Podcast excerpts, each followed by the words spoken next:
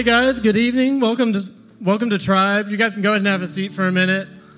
Hey, I, first off, I just want to welcome you guys to Tribe in 2024. This being our first Tribe of the year.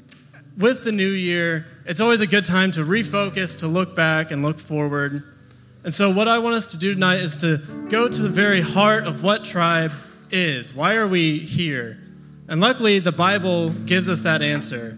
So, in the book of Philippians, the Apostle Paul was writing to a church and he was giving them encouragement. He was saying, Hey, you guys are doing all these things super well, and I want to encourage you and challenge you to do more, to be better.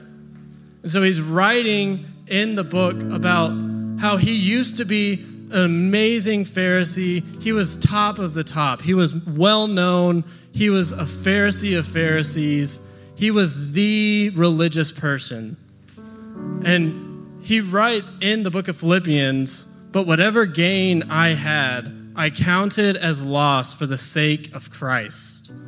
Indeed, I count everything as loss because of the surpassing worth of knowing Christ Jesus my Lord.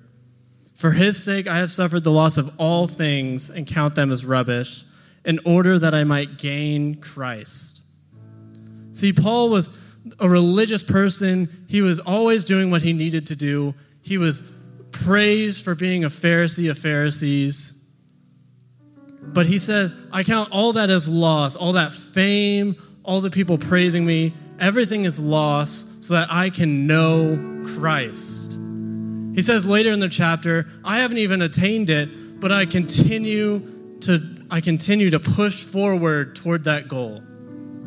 See, for many of us, we come to Tribe maybe because our parents make us, or because our friends are here, or just because we're used to it. It's our routine. It's Sunday nights, we're going to show up, play some nine square, and then we're going to sit through Tribe, and then we're going to eat a bunch of junk food, and we're going to go home. But what I want to challenge us tonight is to use Tribe as an opportunity to know Christ. Each and every one of us here has the opportunity tonight to grow closer to God together. So, as we get back into worship, I want to challenge you guys how do you need to grow closer to Christ today? And what is He telling you today?